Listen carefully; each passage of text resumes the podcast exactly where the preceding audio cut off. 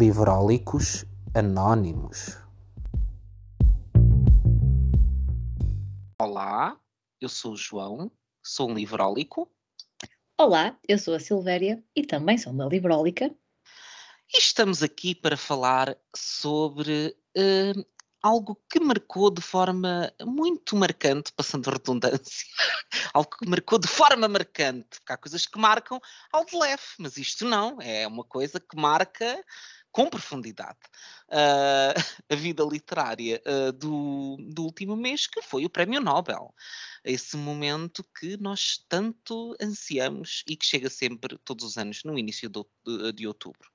Um, então, eh, vamos falar neste episódio não especificamente só sobre o vencedor deste ano, mesmo porque não temos muita coisa a dizer sobre ele, não é?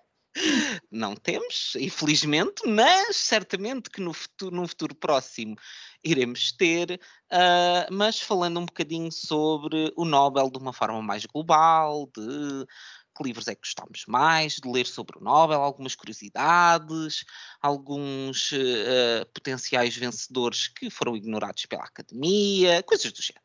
Portanto, fiquem desse lado que vai ser um episódio interessante, certamente. Um, e e Muita... começamos, se calhar, diz, diz? Muita modéstia, não é? Muita modéstia. não, não é por nós, nós até podemos ser uh, oradores uh, fraquitos, mas o tema em si é interessante, portanto, vamos acreditar que faremos um mínimo para que seja um episódio interessante. Um, então, este ano tantas apostas, tantos nomes de que se falou, ai, toda a gente a falar da Annie Ernaux, toda a gente a falar da Anne Carson, e afinal, eu devo dizer, eu todos os anos assisto à, ao anúncio em direto, e aquilo é muito engraçado, porque há anos em que o senhor anuncia sempre primeiro em sueco e tu estás tipo ali a dizer, ai, deixa lá ver se percebo que nome é que ele diz. E este foi, pá, a segunda ou terceira vez que me aconteceu o senhor começar a falar em inglês e eu dizer, ah, mas ele disse algum nome? Porque não deu para perceber nada e só quando ele começou o discurso em inglês é que se percebeu que ele tinha dito Abdul Razak Gurna. Uh, que... Quantas vezes tentaste dizer isso? Ah, vá! Que como diria uma amiga minha, a próxima vez que eu ouvi falar sobre este nome será a segunda vez que eu virei, porque até hoje nunca tinha ouvido falar neste senhor, que não obstante tinha tido já três livros nomeados para o Booker, mas que só um deles é que chegou à, à shortlist. Uh, portanto, era um autor já com um livro traduzido cá em Portugal, mas já há bastantes anos pela Difel, que está totalmente desaparecido do mercado. Eu ainda tentei, na Reli, fui logo a correr pedir o livro, nem uma resposta obtive, nem, do, nem nenhuma daquelas do não temos. Foi género, silêncio absoluto. Um... É o momento em que podem correr para as bibliotecas municipais. É verdade podemos correr para as bibliotecas municipais ou esperar que ele seja editado em breve, coisa que certamente irá acontecer. Hum, apostas, quem editará o Nobel? É assim, no Brasil foi anunciado agora há um ou dois dias que ia ser a Companhia das Letras. Eu perguntei à Penguin se tinha, se como é que ia ser cá em Portugal e o que me disseram é que não há planos até ao final do ano não me disseram que 2022 não, mas disseram até ao final do ano não há planos. Portanto, não, não acho, não sei se eles uh, terão conseguido os direitos cá para Portugal, porque se calhar se tivessem conseguido, uh, se calhar tentariam que fosse uma, uma publicação mais rápida, não sei. Sim, hum. Natal, se calhar. Sim, normalmente é assim, demora sempre algum tempinho. Por exemplo, o ano passado quando a Relógio d'Água comprou os direitos da, da Louise Gluck, eu acho que ainda demorou um tempinho até saírem os primeiros livros dela. Eu acho que já não foi no mesmo ano. Acho que já foi em, agora em 2021, lá para o início que saiu. Tenho ideia, mas não, também não consigo, não consigo dizer de, de, de forma absoluta. Uh, mas para já ainda nenhuma editora se chegou à frente. Mas eu acho que há de estar entre a Penguin. A Penguin tem estado muito atenta a prémios, muito, muitos vencedores do Booker um, a serem editados pela Penguin, um, seja neste caso pela, pela Alfaguara. Um, poderá ser um autor para relógio d'água, sim, sim, vejo perfeitamente o estilo que me parece que o, que o Gurna terá, parece-me que encaixa perfeitamente na, no catálogo de relógio d'água. E que mais? Que outras editoras é que tu achas que, que tu vias lá? Nem estou, sinceramente, até nem não vejo. Não, eu ia mais por aí, para relógio d'água, talvez. Talvez a Porta Editora, na, na, na Quetzal, talvez. Quetzal também tem assim. Mas mesmo assim, não sei, não Sim. eram não, sei, não diria diretamente. Olha, Quetzal. não sei. Elsinor, assim. Elsinor também pode ser uma boa opção, mas pronto, agora também está no grupo da Penguin, portanto acho que seria mais uma questão da Penguin se comprar os direitos decidir onde é que o vai encaixar, sendo que tinha várias alternativas, não é? Também o podia meter na Cavalo de Ferro perfeitamente. Um, enfim, mas certeza que vai ser editado cá e que vai ter. E que não sei se será um sucesso estrondoso, um, é um autor que me parece levantar alguns temas uh, importantes. Portanto, ele é um autor uh, originário da Tanzânia, que foi para o Reino Unido como refugiado no final dos anos 60 e cuja obra fala muito sobre a temática dos refugiados e do pós-colonialismo, que são temas que atualmente se tem falado muito. E Relógio d'Água até tem, tem uh, por exemplo, com Jai Mila, uh, editado livros que falam sobre também esta questão do pós-colonialismo, portanto, até podia ser uma coisa que de facto esteja muito alinhada com os interesses da Relógio d'Água. Mas veremos, não é? Sim, sim. Despertou-te interesse este Nobel? Confesso que não fiquei assim super entusiasmada e ai, quero muito encontrar o livro, uh, mas a verdade é que provavelmente vou lê-lo no final do ano, se na comunidade de leitores da Maia conseguimos requisitar uh, um exemplar de uma das bibliotecas da zona, um, entretanto. Uh, mas não vamos ser os únicos a pensar nisso, não é? Não, não. É possível que, que o livro ande requisitado agora durante uns tempos o que é que tu preferes como filosofia? Preferes ver uh, o Nobel atribuído a uma pessoa já com um reconhecimento enorme e que o Prémio Nobel seja um corolário desse reconhecimento? Ou preferes ver o Nobel dado a um autor que, apesar de ser de, de qualidade reconhecida, que não é assim tão conhecido? Eu diria que primeiro tem de ter qualidade, não é? Sim. Nem sempre acontece na minha perspectiva. Vale o que vale, porque não sou especialista na área, não é? Como é óbvio. Uhum. Uh, mas entre dois autores de qualidade idêntica, digamos assim, com o mesmo nível de qualidade, se é que é possível medir isso, uh, acho que é possível ser uh, um que é menos conhecido, até pela uhum. parte monetária, que provavelmente vai ajudar. e porque muitas vezes são oriundos de países ou de culturas nem sempre muito conhecidas e que se calhar vão levar o mundo ou uma boa parte do mundo, um, queria saber mais sobre a história daquele país, porque é que o autor saiu da Tanzânia e foi para o Reino Unido, o que é que aconteceu, em que altura, e se calhar também nos traz assim um, um bocadinho de, de noção de história mundial. Eh, Sim. Eu tenho, tenho um, um misto de sentimentos. Um, gosto de ver alguns autores a receberem este prémio que são, que são favoritos, como foi o caso da Alice Munro acho que faz sentido uh, que isso vá acontecendo e acho que a academia ultimamente tem sido muito tem fintado muito, porque eles parece que antes cadenciavam mais, ou seja, iam fazendo assim, três em três anos era um autor mais óbvio. Agora, de facto, já há muitos anos que não há assim um autor óbvio daqueles eh, que não há, sei lá, um Cormac McCarthy, um daqueles nomes assim de peso, uma Joyce Carol Oates, um daqueles autores que todos os anos estão aí nas bocas do mundo e que e que hum, e há muitos anos que não há assim um autor desses que, que tenha ganho o prémio. Um, mas gosto muito desta ideia de haver um autor que de facto não chega a muitas pessoas um, mas que não é por falta de qualidade, é muito por falta, se calhar, de uh, da sua obra não ter sido traduzida por 1500 razões. Uh, acho que o Nobel tem essa função também importante de agarrar nesses autores que são diamantes escondidos e, e de os projetar. Uh, pois a questão da qualidade é complicada, não é? Questão complicada. Uh, eu acredito que eles certamente não dão nobres a, a autores que não achem que, que, não têm qualidade, mas aquilo que cada um de nós percepciona como qualidade é muito, muito subjetivo, não é? Sim, acho que principalmente a, a questão do, do, Bob Dylan, um, há uns anos, hum. uh, deixou algumas pessoas divididas, não é? Uh, acho que ninguém estava à espera, pelo menos. Sim. como ocorreria. Um, já foi em 2016, é. Sim. a, a Svetlana, lembro que na altura já houve alguma polémica, mas pronto, não é? Hum. Um misto de reportagem com, uh, com um estilo literário, mas uhum. Dylan. Eu confesso que na altura tinha dias em que achava muito bem, porque era assim algo fora da caixa. Eu hum. levava a pensar sobre o que é que é a literatura, no fundo. Certo. Por outro lado, fico assim um bocadinho reticente e até hoje, em 2021, ainda não estou convencida totalmente.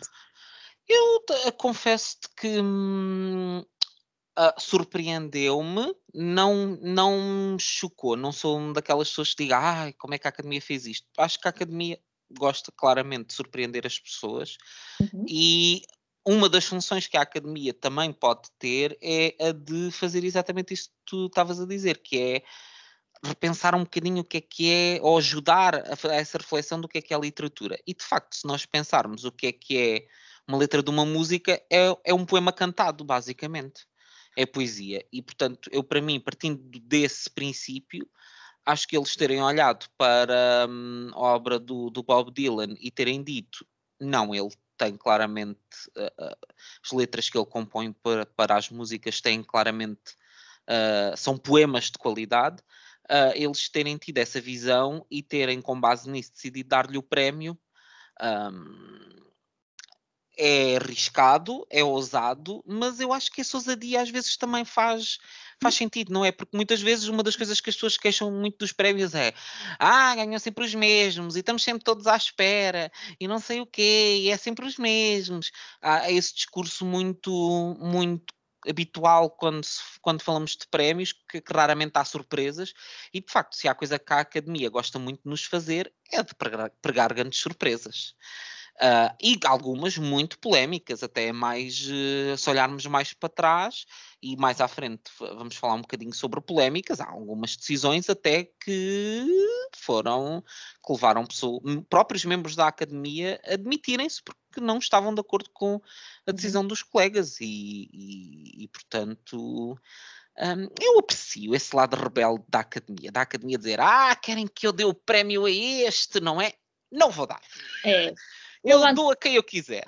O Lobo Antunes, Murakami nunca vão receber. Não. Não, não vão, não vão. Se o Philip Roth, e agora entramos aqui na, olha, na, na, na, parte dos autores esquecidos, e o Philip Roth foi mesmo a propósito, porque eu acho que o Philip Roth, há sempre, todos os anos, quando chegamos à altura do Nobel, as pessoas fazem aquela listinha dos autores que deviam ter recebido e que não receberam. E, e, por exemplo, o Proust uh, é sempre um nome que, que, consta em muitas dessas listas, com a curiosidade de que o Proust nem sequer foi nomeado nunca para o Nobel. Um, portanto, e atenção, e a nomeação, as pessoas pensam, ah, não, aquilo há um júri que nomeia. Não, as nomeações, depois mais uh, daqui a bocado posso, posso explicar um bocadinho sobre como, como é o processo de eleição. As nomeações são feitas normalmente por antigos vencedores do prémio, por os próprios membros da academia, são feitas também por um, outro tipo de associações e instituições internacionais que tenham um papel semelhante à, à, à academia sueca, um, por professores universitários de língua e literatura e por associações de escritores que representem a produção literária de vários países. Portanto, são são grupos bastante, uh, digamos que sabem do que é que estão a falar, não é? Sim, não é? Muito, uh, de muito. Do globo. Exatamente. só no, no, Reino Unido, nos Estados Unidos, na Alemanha, na França.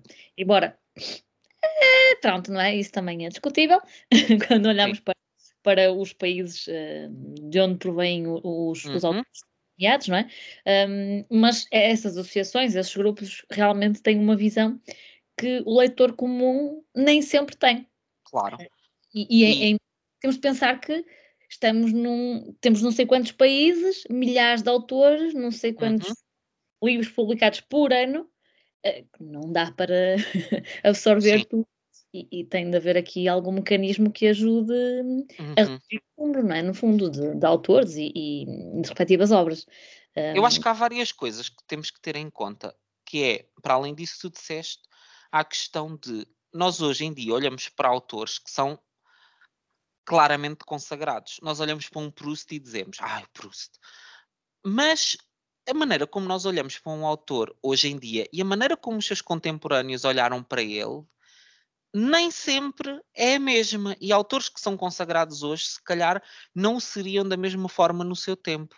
E o facto do Proust nunca ter sido nomeado provavelmente quer nos dizer que o Proust pelo, não foi recebido no imediato pelos seus pares. estou, estou a dizer isto, atenção, não estou a dizer isto com ai, não fui investigar e li, li três parágrafos online onde isto me diz e, portanto, vou dar uma opinião científica. Não, estou a dizer isto de, diria que em termos de, de lógica, se os seus pares, e certamente que haverá imensas instituições e associações e antigos vencedores franceses, não nomearam o Proust, é porque se calhar não lhe reconheciam os méritos que nós lhes reconhecemos hoje em dia.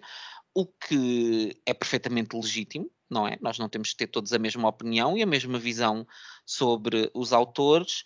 Um, e, e, acho que esse é um critério importante para nós termos em mente. E também termos em mente que autores que para nós são consensuais, porque nós achamos tão bons que ah, toda a gente tem que gostar disto.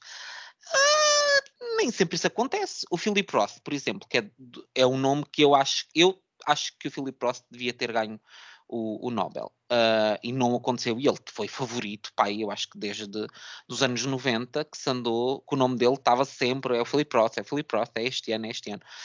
Um, e eu acho que ele merecia ter ganho o, o prémio a verdade é que o Philip Roth é um autor muito polémico em certos grupos e que já houve prémios internacionais em que membros de júri saíram do júri por não concordarem com a decisão de atribuição a prémios, porque o consideram, por exemplo, um autor misógino, um autor que só fala de homens, que tem uma visão redutora da mulher, um, que uh, lá está, não há como.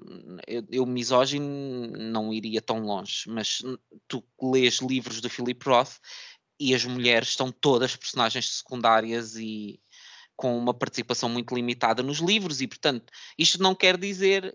Uh, isto só para dizer que não há verdades absolutas sobre autores e autores que nós podemos considerar maravilhosos.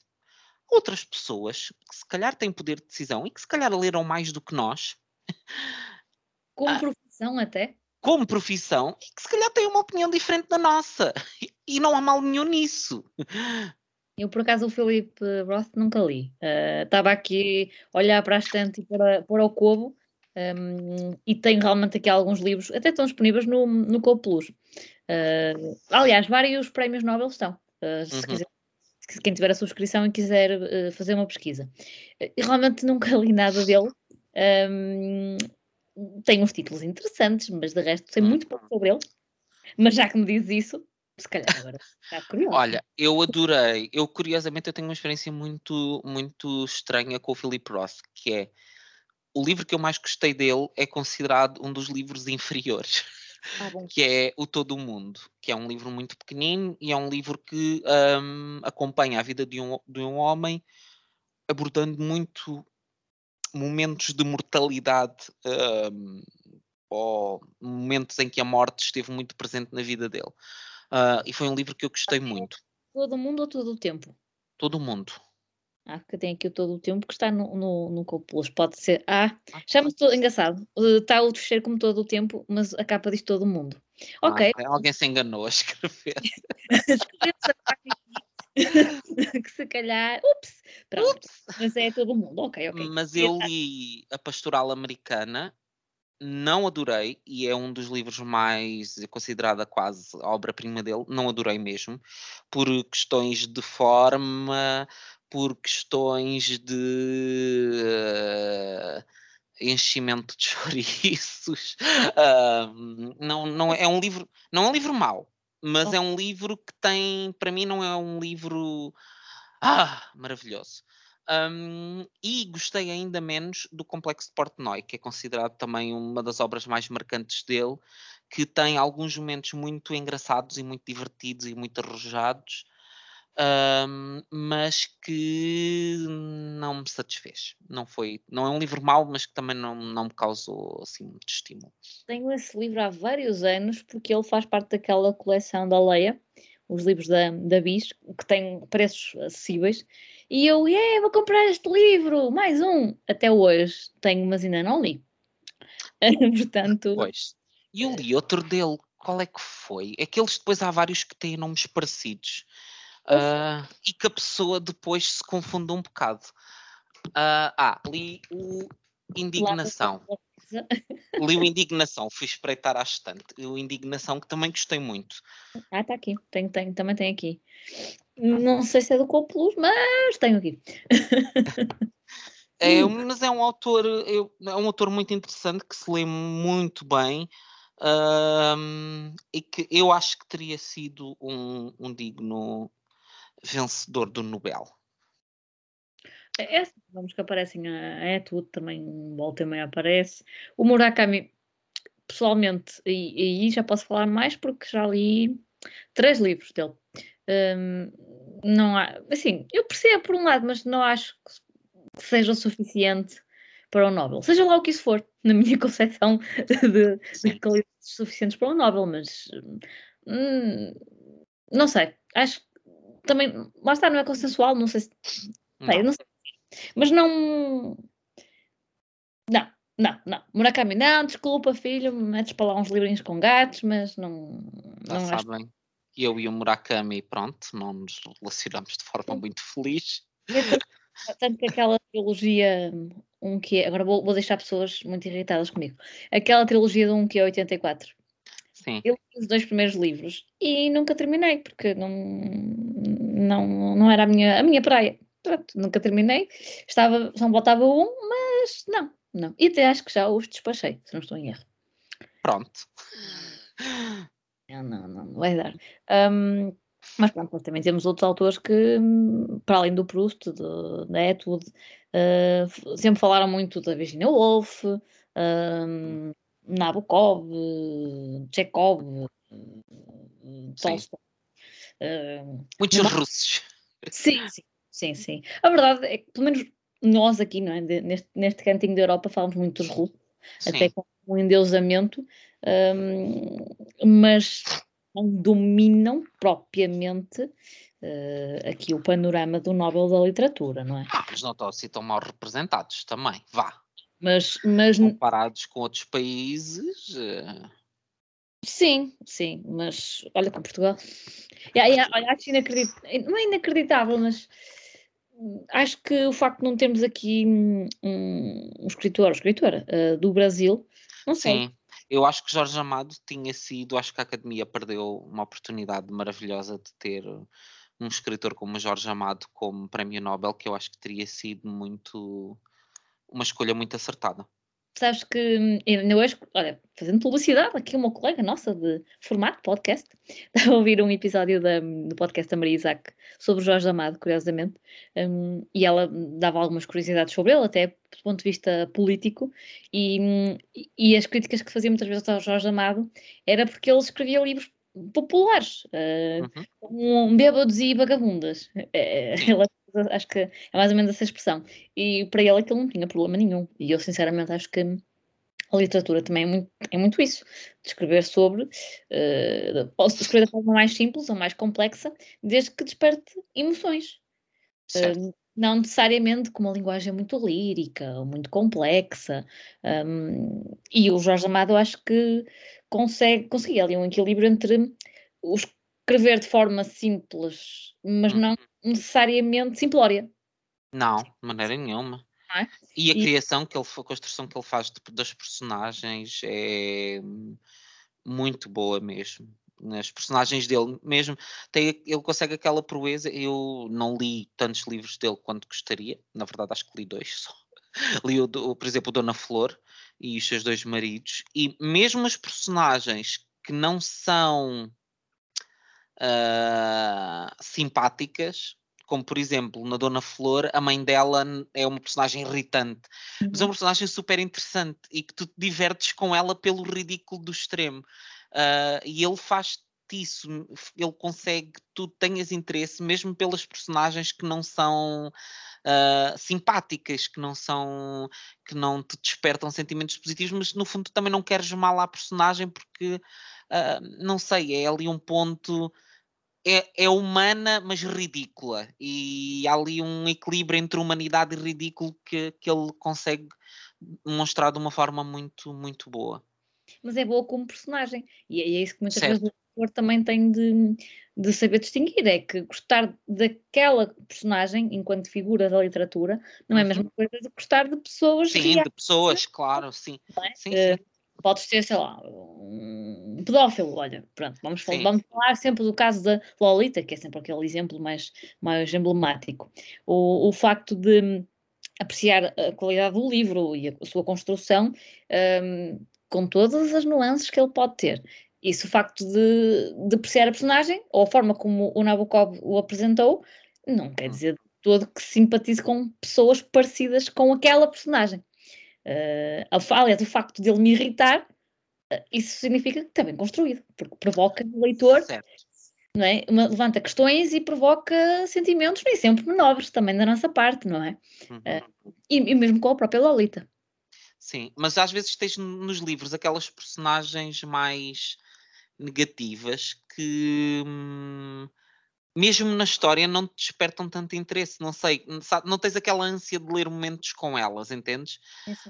Uh, e há alguns autores que conseguem atravessar essa ponte, que é lá porque as personagens as personagens podem ser até uh, más, negativas, desagradáveis, mas mesmo assim tu anseias por momentos delas na ação porque de facto elas suscitam momentos muito interessantes. Um, e nem todos os autores conseguem isso, de facto. Uh, e o Jorge Amado, claramente, é um autor que o, que o conseguia fazer de forma muito eficaz.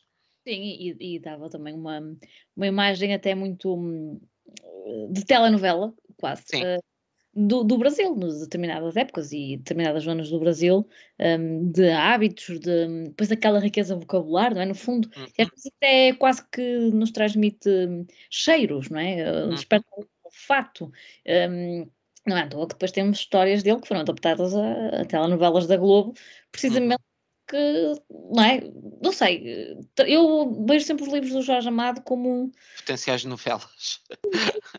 Sim. Tudo uma cena, não é? Parece que eu estou lá, estou a visualizar e, e todos os meus sentidos estão, estão ativos. Um, e, e, para mim isso sim também é uma, algo que seria um, expectável num, num vencedor de um, de um Nobel, muito sinceramente. Uhum. Sim, sem dúvida. Um, falando agora de algumas curiosidades do Nobel. Um, se calhar começaríamos pelo processo de eleição, que de facto acho que muitas pessoas não percebem necessariamente como é que o processo uh, acontece, um, o que também depois às vezes leva a algumas opiniões que, uh, porque, uh, que, que se calhar não estão fundamentadas, por exemplo, esta questão de, de, quem é que é nomeado ou quem não é nomeado, quando tu percebes qual é o processo uh, de nomeação, se calhar já não tens aquela visão de ah, não, foi um júri de pessoas que, três ou quatro pessoas que escolheram estes nomes e que manipulou tudo. Não, de facto, é uma lista de, de associações muito diversas onde estão uh, nomeados, uh, onde estão nomeadores que, que fazem parte de, por exemplo, de, de várias nacionalidades, incluindo Portugal uh, e que vão apresentando os nomes que lhe parecem mais indicados. Um, o que retira um bocadinho, não quer dizer que isto uh, signifique que todas as escolhas são acertadas e que não haja autores que são esquecidos, mas quer dizer, era o que estavas a dizer, com tantos autores no mercado e tantos autores tão bons, uh, em muitos casos uh, é difícil que não haja autores esquecidos, não é? Um, e, e, portanto é, é, é, uma questão a ter em conta. Mas pronto, as, o processo de eleição do Nobel começa curiosamente logo no mês de setembro. Ainda não foi anunciado o Nobel desse ano e já se está a tratar do ano seguinte, que é o momento em que o Comitê do Nobel lança os convites para uh, as entidades e pessoas que podem nomear uh, apresentarem as suas nomeações, uh, sendo que essas pessoas têm até ao final de janeiro para submeter as suas nomeações, que são depois reunidas numa lista pelo comitê, sendo que o comitê tem o poder de, se achar que há escritores cujos méritos para a nomeação são óbvios e que não estão nessa lista, a, o comitê pode adicioná-los à lista. Uh, não sabemos se é comum fazer, uh, se, se é uma coisa que acontece de vez em quando, mas podem fazê-lo. Uh, e então, disto resulta uma lista mais longa, que normalmente tem cento e tal escritores ou mais, um, que é depois aprovada e a partir daqui vão esta lista vai sendo vai sendo lapidada, vá. Em abril, esta lista maior transforma-se numa lista de 15 a 20 candidatos, eh, às vezes 25, que, há, que o comitê submete para avaliação à academia. Um, depois, o comitê pode encomendar pareceres de especialistas, traduções de obras, Uh, portanto, o, o, comitê pode fazer várias coisas que estão para além dos livros que estão só traduzidos, porque obviamente eles, a academia, lê em sueco, em inglês e se calhar alguns em francês, não, não andarão muito, muito longe disso. Portanto, obviamente que obras que não estejam nessas três línguas.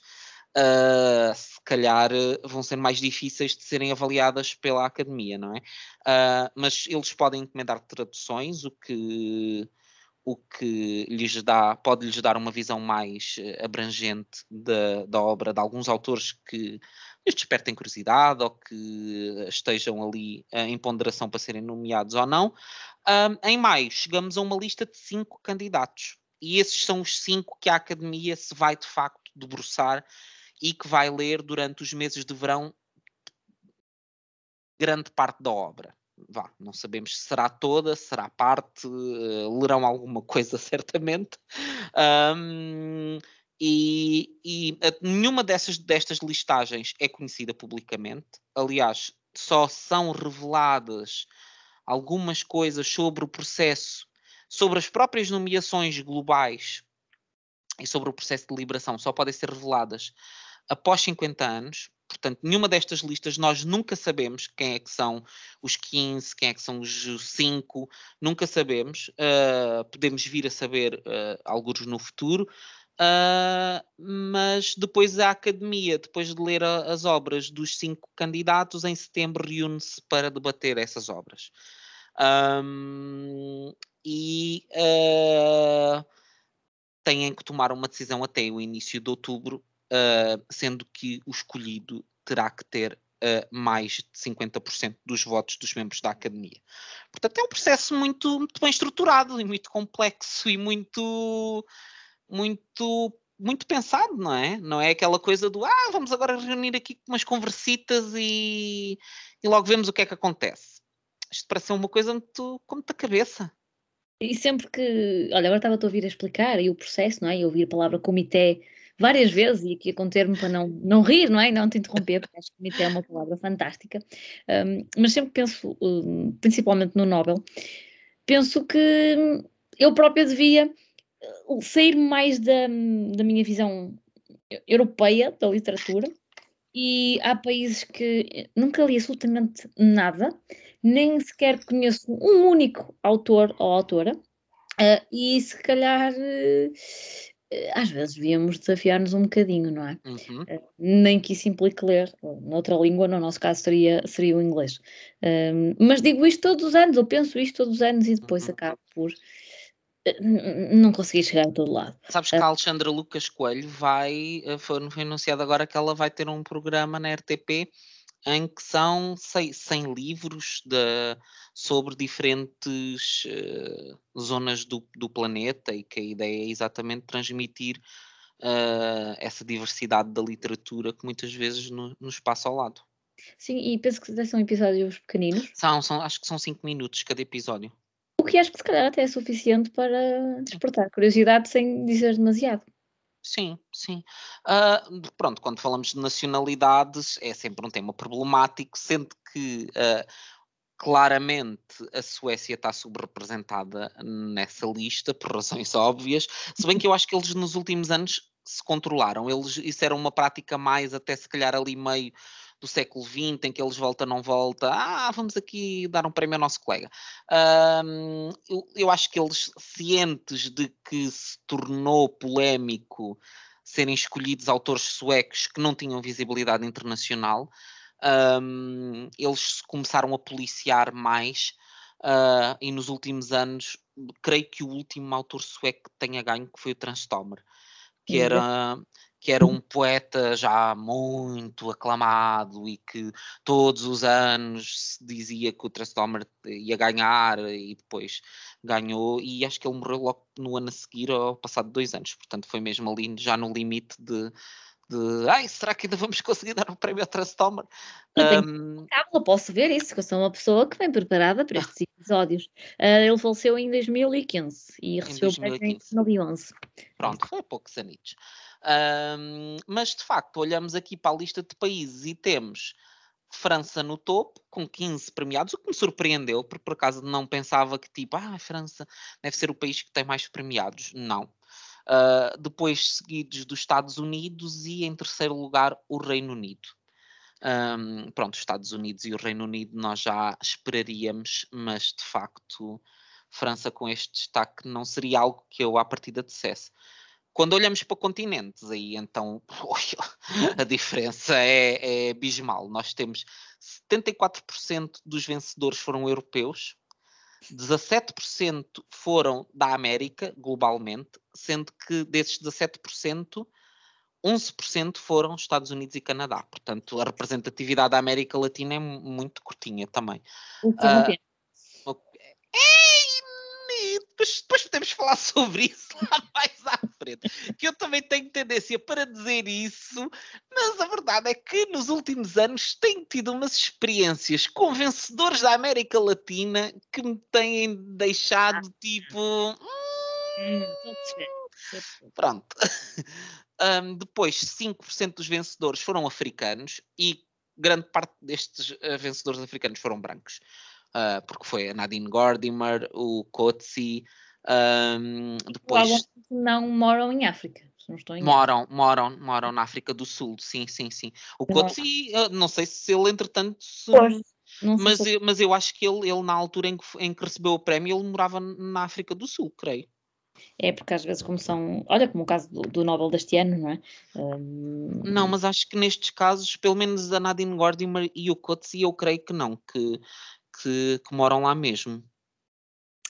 Pois. Uh, mas, pronto, mas há muitos poucos casos de autores africanos e que agora uh, com o, o Abdul Razak uh, sempre aumenta um bocadinho a representatividade, apesar de, de ele se calhar hoje em dia ser mais inglês do que, do que tanzaniano, não é? Sim, essa é uma das críticas que, que, que fazem até, não é? sinceramente, não. Acho que as pessoas também às vezes levam as coisas demasiado ao extremo. Sim, sim, sim. Não me importa é que ele de facto tem qualidade literária, sim, sim. Não, não me importa. Tem a perspectiva dos refugiados até uma perspectiva interessante, não é? Se calhar. Eh, é um assunto que ele continua a acompanhar até aos dias de hoje, independentemente de já, já não viver lá ou ter um, um outro estilo de, de vida, não é? Sim, e depois temos Uh, em, último lugar, em últimos lugares a Ásia, com apenas 3%. Há muitos poucos vencedores do continente. Meses, provavelmente. E um, um, indiano ao outro, mas muitos poucos casos. Uh, e depois uh, a Oceania, com apenas um vencedor, que é o Patrick White. Um, australiano, sim. Um, e que, pronto, vê-se claramente que é um prémio muito eurocêntrico, com alguma tendência ali para a América do Norte, mas que também mesmo assim não é não é aquela coisa, não é muito frequente. É muito focado, focado aí. Uh, eu própria também tenho essas falhas, portanto. Sim leio uh, América do Sul, ainda vou passando por lá de vez em quando, uh, mas África, muito pouco. E, e quando passo até mais um, autores que nós até de certa forma conhecemos em Portugal e recebemos em Portugal muitas vezes. Uhum. Um, e Ásia nem sequer é um, um estilo, digamos assim, com o qual eu me identifico. Uh, não experimentei muitas vezes e também uh, não fiquei propriamente enamorada. Se bem que, por exemplo, li o Chá e Amor do Kawabata e, uhum. e olha, na altura até, até me surpreendeu. Este tem aí o Terra de Neve, se Sim. não estou em erro. São pequeninos, pronto. Sim. Isso também é um ponto positivo, a meu ver, não é? dizer, dizer muito em poucas, em poucas páginas. Eu, por acaso, as minhas experiências com autores japoneses não foram deslumbrantes até o momento. Pode ser que venha, pode ser que, que venham a mudar e que, e que se tornem melhores, mas até o momento uh, com, com indianos, eu acho que de indianos só li o Rusty. Um, diz? Eu, nem isso. Eu, eu li o, o Rusty o Rusty eu gostei bastante dos Filhos da Meia-Noite. Um, nem, nem, sei, nem sei sobre o que é que é. Uh, é, é, realismo mágico versão não mas não é mas não é não é um realismo mágico igual ao, ao latino-americano é, um, é um bocadinho diferente. Mas que está muito ligado é muito simbólico está muito ligado tipo à questão da independência da Índia.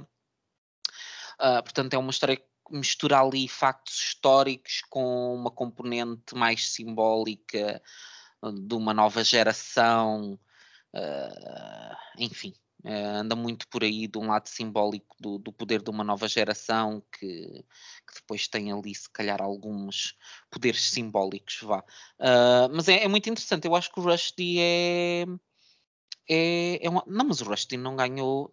Agora estou a viajar na maionese. O Rushdie não ganhou o Nobel. Por que eu estou a falar? Estou completamente louco. Estavas a falar, estavas a falar de autores indianos. Estava a falar de um autor indiano. Ah, pois sim, estava a falar de autores indianos, não que tivessem ganho, exatamente. Agora por menos estava a pensar: por que eu estou a falar do Rushdie se o Rushdie não ganhou o Nobel? Mas acho que podia ganhar? Uh, epá, uh, eu, eu diria que sim. Eu acho que Os Filhos da Meia-Noite é um livro suficientemente bom para merecer uh, um Nobel. Uh, acho que também uh, o impacto, por exemplo, que os versículos satânicos tiveram culturalmente, apesar de eu ainda não ter lido o livro, mas indicia que poderia ser uma escolha muito interessante, mas eu acho que era uma escolha muito polémica. Não sei se a academia também quer chegar a esse extremo de se ir meter numa questão demasiado política e sensível. Um, não sei se a academia se quer, quer ir por aí, mas eu acho o Rushdie um autor muito interessante.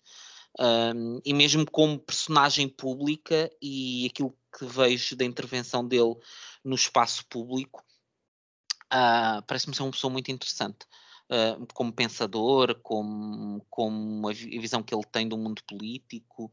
Um, é um autor que me desperta muito interesse e tenho há muitos anos que quero por acaso ler os versículos satânicos e que tenho vindo a adiar a, a leitura.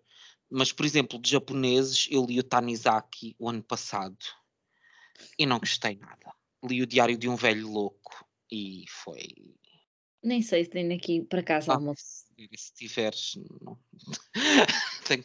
Cuidado, só o que eu tenho okay. para te dizer. Vou ver, se, vou ver se, isso, se me toca aqui um, sinal, um sinalzinho de alerta no dia em que estiver com um livro desses na mão. Vá. Sim. E falando em polémicas, o que é que, que, Grandes polémicas associadas ao Nobel? Há alguma que tu gostasses de, de destacar? Alguma que te tenha chamado a atenção? Ai, filho, eu as polémicas eu vejo na altura e depois passo à frente. Não, não... não te agarras a elas. Não. Eu só houve aquilo na altura e depois pronto, não é? Siga. Há aqui muitas questões. Por exemplo, tivemos dois casos de autores que recusaram o prémio. Sim, sim. Foram o Sartre, que uh, a explicação do Sartre é interessante. Eu uhum. acho que a explicação do Sartre não é de desdém pelo prémio, pelo contrário, eu acho que tem mais a ver com uma questão de independência pessoal. Porque ele disse algo do género: não quero ter de deixar de assinar os meus textos como Jean Paul Sartre para ter que começar a assinar como Jean Paul Sartre, vencedor do Nobel da Academia. Eh, um escritor não se deve permitir a transformar numa instituição. Exatamente. Eu acho que ele, se calhar, não quis ter na ideia de que, ao ser vencedor do Nobel, isso lhe traria uma responsabilidade acrescida e que traria leituras, uh, uh, outro tipo de leituras à sua obra, ou que ele se sentisse de alguma forma condicionado por estar a representar um prémio como o Nobel e que isso pudesse condicionar a independência dele. Eu achei que foi, que foi uma explicação interessante e que, pronto, é, é o que é. Também temos que, nos pôr um bocadinho nos, no lugar do, dos autores. Por um lado, se há um, um reconhecimento de pessoas influentes da área, que já leram muito, que já viram muito mundo, muita literatura. Por outro lado, o leitor comum, que muitas vezes chega às suas obras porque a pessoa recebeu este prémio, o mais conhecido de todos, e dá que pensar que, epá, se eu não tivesse recebido este prémio, uh, teria exatamente a mesma qualidade, mas as pessoas não vinham pelo, pela fama, pela, uhum. por este, estas notícias na, na, comunicação social, não é? Não era tanto porque os leitores passaram a palavra uns aos outros, mas sim porque de repente aparece aqui em direto nos telejornais. Não sei, eu acho que deve ser ali um misto de tenho de aparecer também porque para divulgar a minha obra e porque os jornalistas não me largam, quando se calhar até nem querem aparecer muito porque são, gostam hum. mais do seu canto, mas ao mesmo tempo é o reconhecimento de quem, pelo menos em teoria, realmente sabe aquilo que está a fazer e que sugeriu o nome, o nome deles e foram passando, não é? Fase após, após fase. Um, é muito como... visto como, como quase um presente envenenado, o Nobel, porque a questão é, uh, e havia muito a história quase da maldição do Nobel, que é tu vês que os autores que ganharam o prémio, muito poucos uh, deles voltam a escrever. Ou, ou se escrevem, escrevem muito espaçadamente, por duas coisas. Primeiro, porque a agenda social deles, a partir do momento em que ganhou o Nobel, se complica, não é? Porque são chamados para conferências, são chamados para isto, são chamados para aquilo e, portanto, tornam-se em figuras públicas muito requisitadas, um, o que obviamente também depende de caso para caso, não é? Um, e para além disso, tu tens a partir daquele momento uma sensação de um legado que apesar de ser teu, tu próprio tens que estar à altura do teu legado, que é um sentido de responsabilidade que se calhar, porque lá está, uma coisa é tu escreveres, seres um autor que até, ah, até tinhas uns livros bons e tal, e de repente escreves um livro mau. Olha, acontece. Outra coisa é tu seres um Nobel e de repente escreves um livro mau, que é uma coisa que pode acontecer a todos os escritores, e de repente ser o vencedor do Nobel que escreveu um livro péssimo, que é das piores coisas que a gente já lemos na nossa vida. Um, e, é uma carga que é difícil ultrapassar para muitos escritores, não é? Sim, sim, sim. Mas também, uh, nem sempre, mas muitos deles receberam um prémio já com uma idade já, mais sim. avançada. O por um lado eu percebo, porque também já tem várias obras publicadas e permite fazer também uma avaliação do todo, não é? Não, uhum. não é, ganhou o prémio porque escreveu dois livros, não, é porque escreveu vários e, e há ali uh, uma base sólida, não é? Um, mas ele já tem uma certa idade e por isso, por um lado, tem realmente que fazer esses momentos de, de convívio uhum. uh, social e literário, um, e isso deve ser super maçador e massacrante uh, para eles. diria, não é? Que é, ai, mas não me apetece ir lado nenhum, mas tenho de apanhar um avião, eu com 70 anos, ir para o outro lado do mundo, um, fazer aqui conferências e dizer aquilo que já disse 50 vezes, não é? Certo. Mas também a idade, em muitos casos, já não ajuda, não só a essas andanças, como também à própria produção literária, penso eu de que, não é? Pode também ser uh, por aí. Quem sabe? Pois, é possível. Depois temos o caso do Alexander Solzhen. Ai, que isto não é muito difícil de dizer. Solzhenitsyn. Desculpem, mas nós é provável que misturemos aqui pronúncias todas as que é o autor que escreveu o Arquipélago Gulag um, e uh, o outro o livro que também tem um nome muito complicado que Ai, Pronto, o arquipélago Gulag, vá. Foquem-se neste que tem o nome fácil. É, ele, no caso, recusou, uh, por, sobretudo por medo do regime soviético. Um, então ele ainda tentou fazer uma contraproposta à academia, dizendo, ah, e tal, então se fizéssemos ali a cerimónia e a entrega um, no. Ai, agora está-me a faltar o nome. Na, na Embaixada Russa e tal, e a Academia disse-lhe: ou, ou, ou vejo receber o prémio como ele está instituído, ou se não queres receber, azarinho. E ele disse: então olha, azarinho. Uh, e, e, não recebeu o prémio, basicamente, mas isso não lhe retira o, o, digamos assim. o estatuto de o ter ganho, não é? Apesar de não o ter recebido efetivamente, não ter ido lá recolher a, a medalhinha, mas pronto, o prémio foi-lhe dado, portanto. E foi, não foi o Pasternak que a União Soviética o Pasternak recebeu, mas houve polémicas também e problemas uh, por causa da União Soviética, sim, também não foram. Se não podia regressar à União Soviética. Sim, sim, sim, acho que houve ali algumas, algumas polémicas que envolveram o Pasternak também, mas depois ele acabou por receber o prémio. Ai, o meu doutor Givago que está aqui em casa. Oh, o teu e o meu. Anos. E na Feira do Livro do Porto era na Avenida dos Aliados. E eu fui de propósito comprá-lo. E ainda assim foi um, custou muito dinheiro, muito dinheiro, muito dinheiro. E continua cá em casa. O meu, por acaso, não. O meu custou, acho que eu comprei para aí a 9 euros. Pois. Numa hora H da vida. Mas, mas não foi o caso. Foi uma capa dura, uma edição lindíssima. Acho que é da sexta. Sim, é da sextante, é. Olha, hum. lá temos aí mais uma leitura conjunta, Silvéria. Olha, nós que não queremos planos para. Grandes planos para 2022, podemos fazer os planos conjuntos. Os poucos planos que fizermos podem ser conjuntos, sim. Ah, nós temos livros em comum, pai, para um ano ou dois. À vontade, ex. É verdade. Olha, e falando de questões polémicas e a questão de, da pouca representatividade das mulheres no Nobel, o que é que te apraz dizer sobre isso? Acho muito mal, hein? acho muito mal. Agora era o momento de que dizer, acho bem. É, digo isto, mas também, eh, assim, foram só 16 mulheres uh, a receber o, prémio Nobel, uh, Nobel, como lhe queiram chamar, em 118, salvo erro, premiados, que é um número muito, muito baixo. a primeira foi a.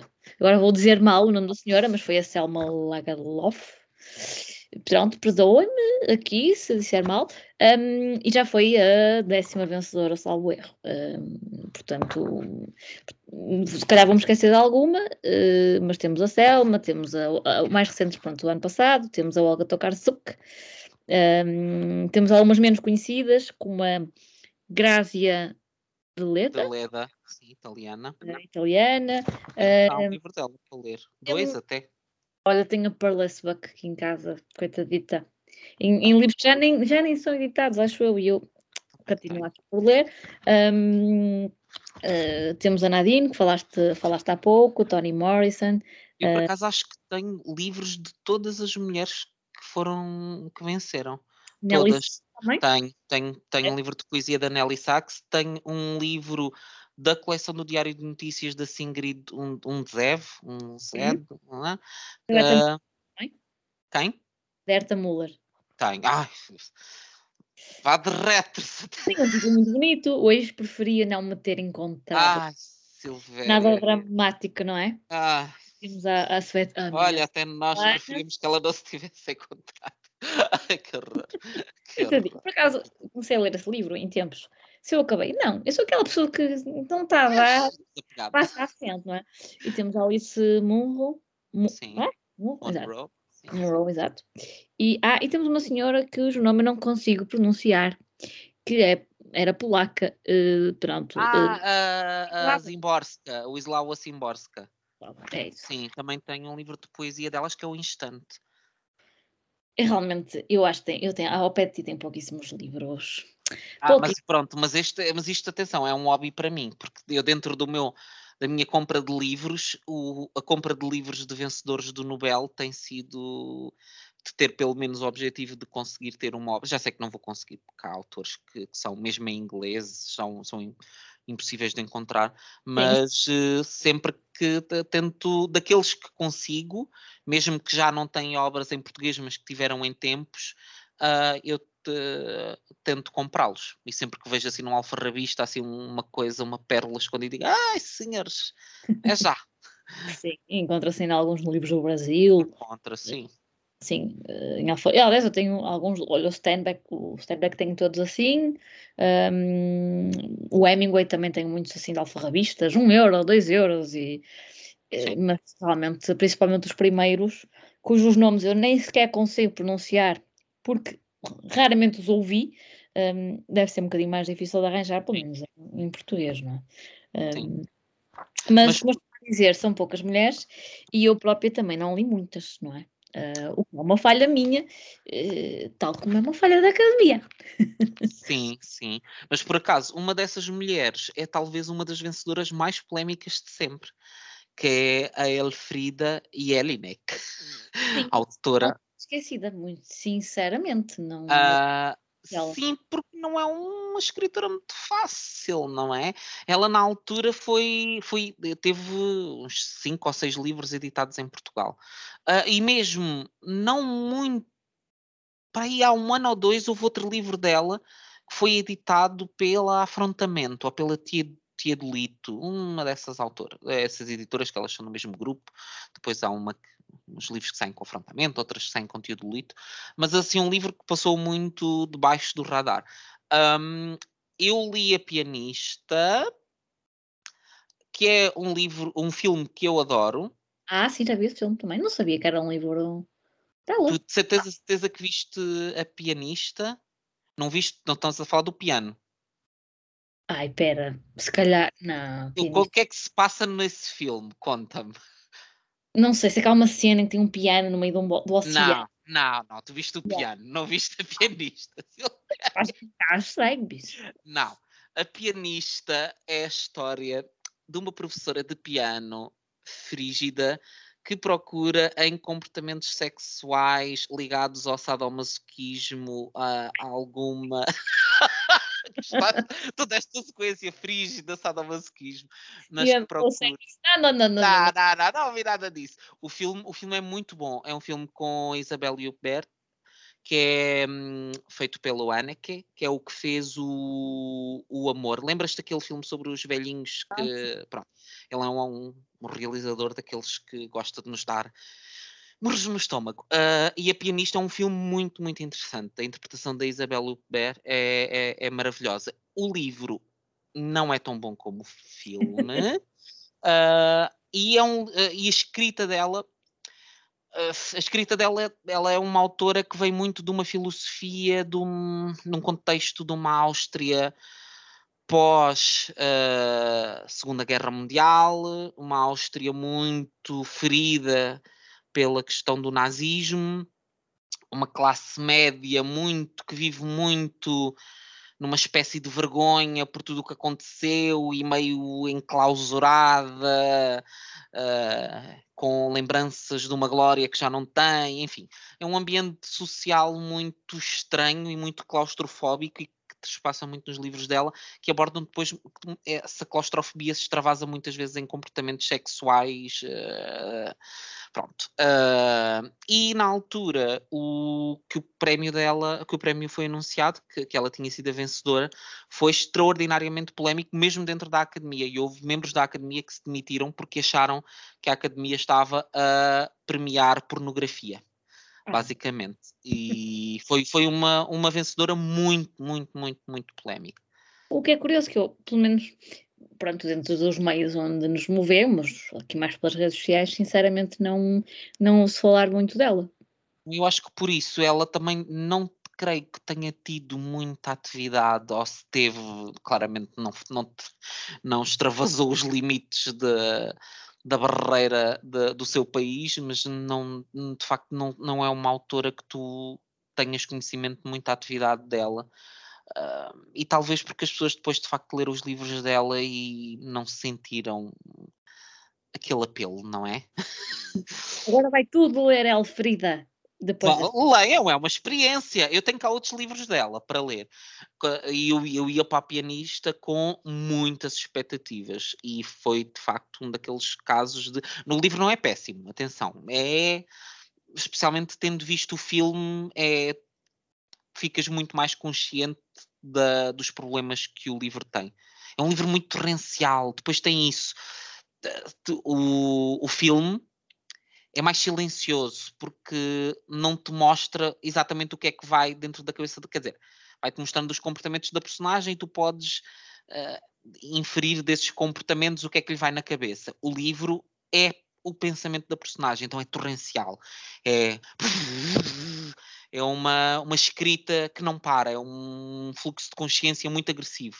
Uh, e então, quando vens dessa experiência do filme, que é uma coisa mais sóbria, para o livro, que é uma coisa torrencial, ficas, chegas ali e é tipo um bocado, epá, o que é que está aqui a acontecer? É, o fluxo de consciência, eu acho que se for bem feito, é, são livros muito violentos, independentemente do tema, um, o facto de estás ali dentro da cabeça de alguém, não é? Acompanhar ali todo um, um pensamento é, é, cansativo e às vezes são livros que nos obrigam a, a fazer ali uns, uns, intervalos, não é? Sim, e têm que ser muito bem escritos também pelo autor para que tu próprio não te percas naquele fluxo, não é? Um, mas vamos... da Doris Lessing, é.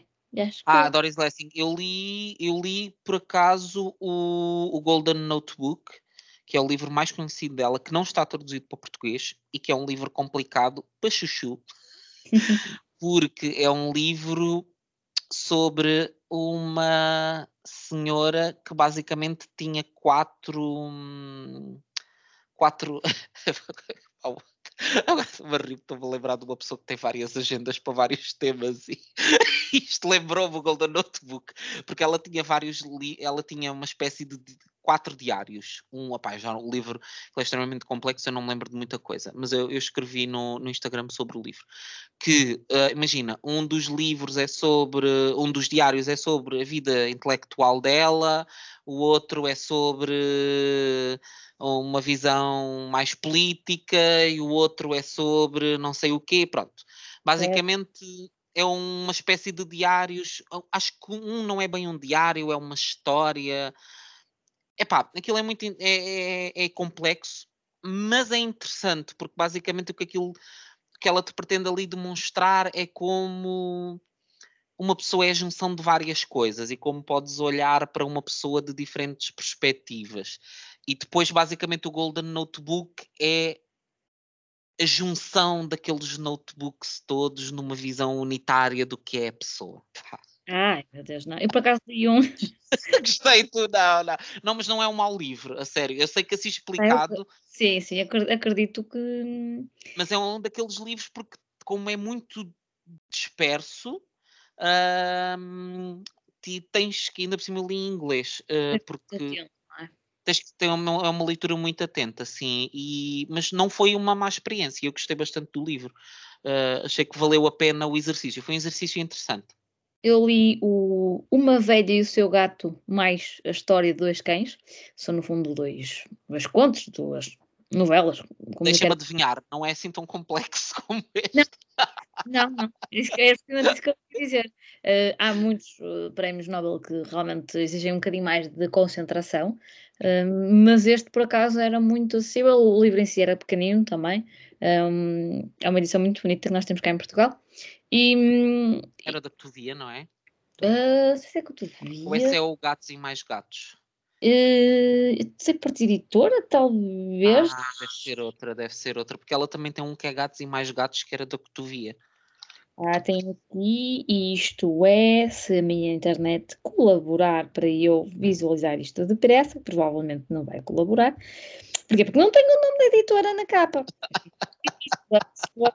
Vou dar informação aos ouvintes num, num tempo curto, não é? Um, fiquei sem saber, pois. Ah, Bertrand. Bertrand. É da Bertrand, ok, então já deve ter sido editado posteriormente. É, esse, por acaso, é, é muito simples, olha, se quiserem ler um prémio Nobel. Sim, Nobel. uh, fica aqui uma sugestão simples, rápida e, como dizer, eu ia dizer bonita, mas talvez bonita não seja expressão certa para definir este livro? Não sei, terão de ler. Carinhosa, vá, não? Não? Não, pronto, está bem. Então, e falando agora, tipo, de livros do Prémio Nobel, que, de, de vencedores do Prémio Nobel, que nos tenham assim conquistado tremendamente. Uh, nós tínhamos falado em falarmos aqui cada um de nós sobre assim dois livros de forma muito breve queres-nos contar qual é o primeiro livro que tu escolheste? Se eu encontrar aqui nas minhas Ou queres que eu comece? Queres que eu comece?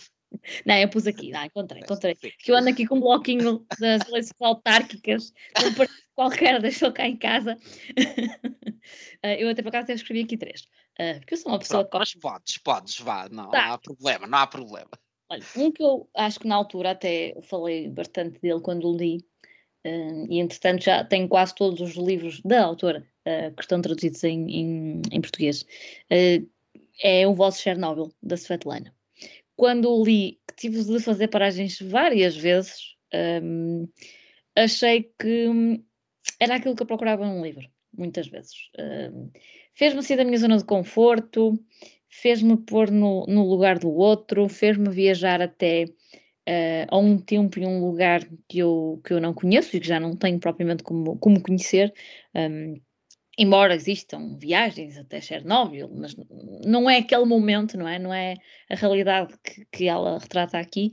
Um, e achei que a forma como ela mostrava uh, tudo o que envolveu Chernobyl e que envolve até hoje uh, foi feito de uma forma brilhante e crua, muito sinceramente, assim, sem, sem floreados, sem finais felizes, uh, e acho que é um dos livros da minha vida, sem, sem dúvida nenhuma.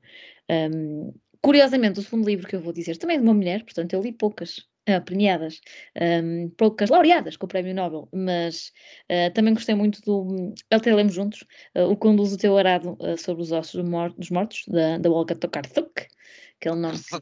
Tokarczuk, eu digo sempre assim porque. Pronto. um, esse não, não tão marcante, mas ainda assim acho que, pronto, não posso falar muito sobre ele, porque falar muito sobre ele também dá uma série de, de, de spoilers, mas eu acho que ela tem aqui uma certa capacidade de guiar o leitor uh, muito, muito interessante, e depois também li um infantil dela, salvo erro, que, que pronto, também apreciei, mas sobretudo, sobretudo este do Conduz o Teu Arado, uh, depois também tem a questão do ambiente, da natureza, um, uhum muitos deles, sobretudo de caras mais recentes, vão, os premiados mais recentes têm ali um tema que, que os associamos, não é? O deste ano é os, os refugiados, a Olga Tokarczuk é a questão da, da natureza, um, a Svetlana tem muita questão da, da Bielorrússia e, e, pronto, e, e, outros temas que ela foi focando, que ela depois também tem mais outros livros uh, aqui traduzidos, sobretudo pela Elsinor, uh, e também tem um salve da Porto Editora, que é o único que me falta, Pronto. E o terceiro, vá, assim, uma menção honrosa, uh, que não é muito consensual, é O Amor nos Tempos de Cólera, do Garcia Marques. Ah, não é consensual, não, por mim Pô. pelo menos, mas acho que eu devo ser das poucas pessoas que têm problemas com esse livro. Pronto, então para chocar eu vou dizer que abominei o 100 anos de solidão, acho que... Ai, Silvéria, como, como? É Não, mas eu, eu, percebo porque é que o amor nos tempos de cólera é assim um bocadinho.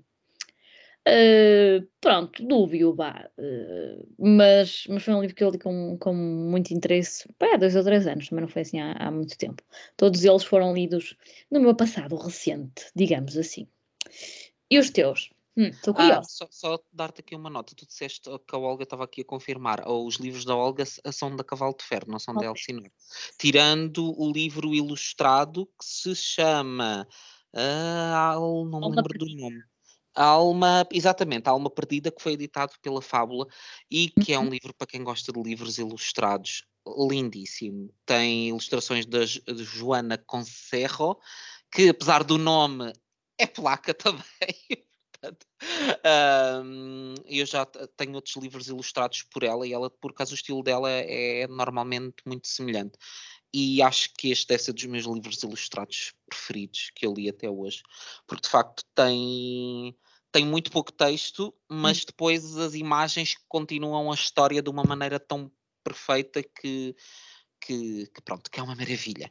E portanto também poderia facilmente falar da Olga aqui, mas não, não falaria porque uh, eu gostei do Conduzo Arado, mas não gostei assim ao nível de ser um favorito da vida, gostei bastante.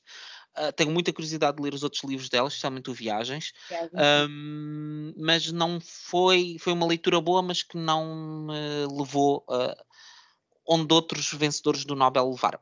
Ele, ela surpreendeu-me, eu acho que é mais. Ela surpreendeu-me, sim. É um livro bom, é um livro bom, muito, muito interessante nas questões que levanta e que aborda, e eu acho que mais do que defender um ponto de vista, ela faz-te pensar sobre várias questões, um, o que é algo muito interessante. Um, eu podia facilmente falar aqui sobre Alice Munro ou sobre o caso Ishiguro, mas como já foram autores que eu já falei, comecei a pensar hum, que autores é que eu tenha gostado também tanto e não tenha falado tantas vezes sobre eles. E um deles é, é sem dúvida o Kotsi um, A Idade do Ferro. Eu ando há anos para voltar a ler Coetzee, é daqueles autores que eu digo, eu tenho que voltar a ler Coetzee. Um, a Idade do Ferro, eu acho que atualmente já nem está disponível, que o livro entretanto desapareceu. Têm sido editados novos livros do Coetzee, mas este não. Uh, a Idade do Ferro é um daqueles livros que se deixa, olha, lá está, é um daqueles uh, que te deixa marcas marcantes, daquelas bem fundas.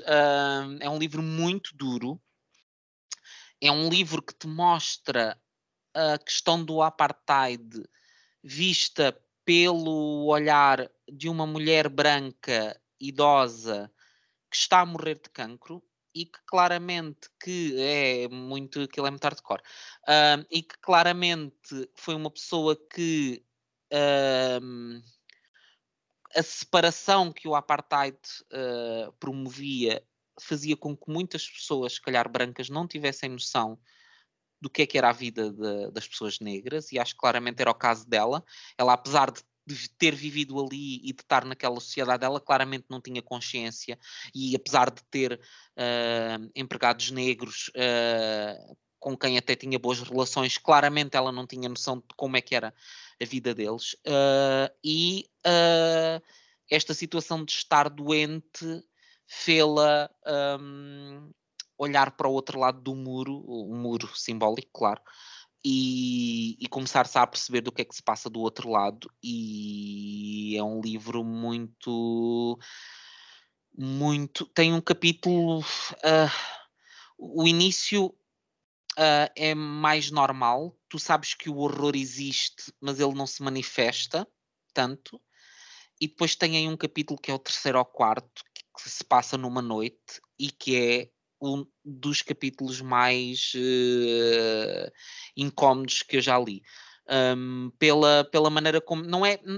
Também por algumas coisas que acontecem, mas sobretudo pelo nível de ansiedade em que o livro te põe. Porque é uma daquelas coisas que te põe num estado de espírito de o que é que vai acontecer, eu sei que vai acontecer alguma coisa mal, o que é que vai acontecer, o que é que vai acontecer. E tu, é uma ansiedade pela qual a própria personagem está a passar e que ele consegue passar a ti enquanto leitor.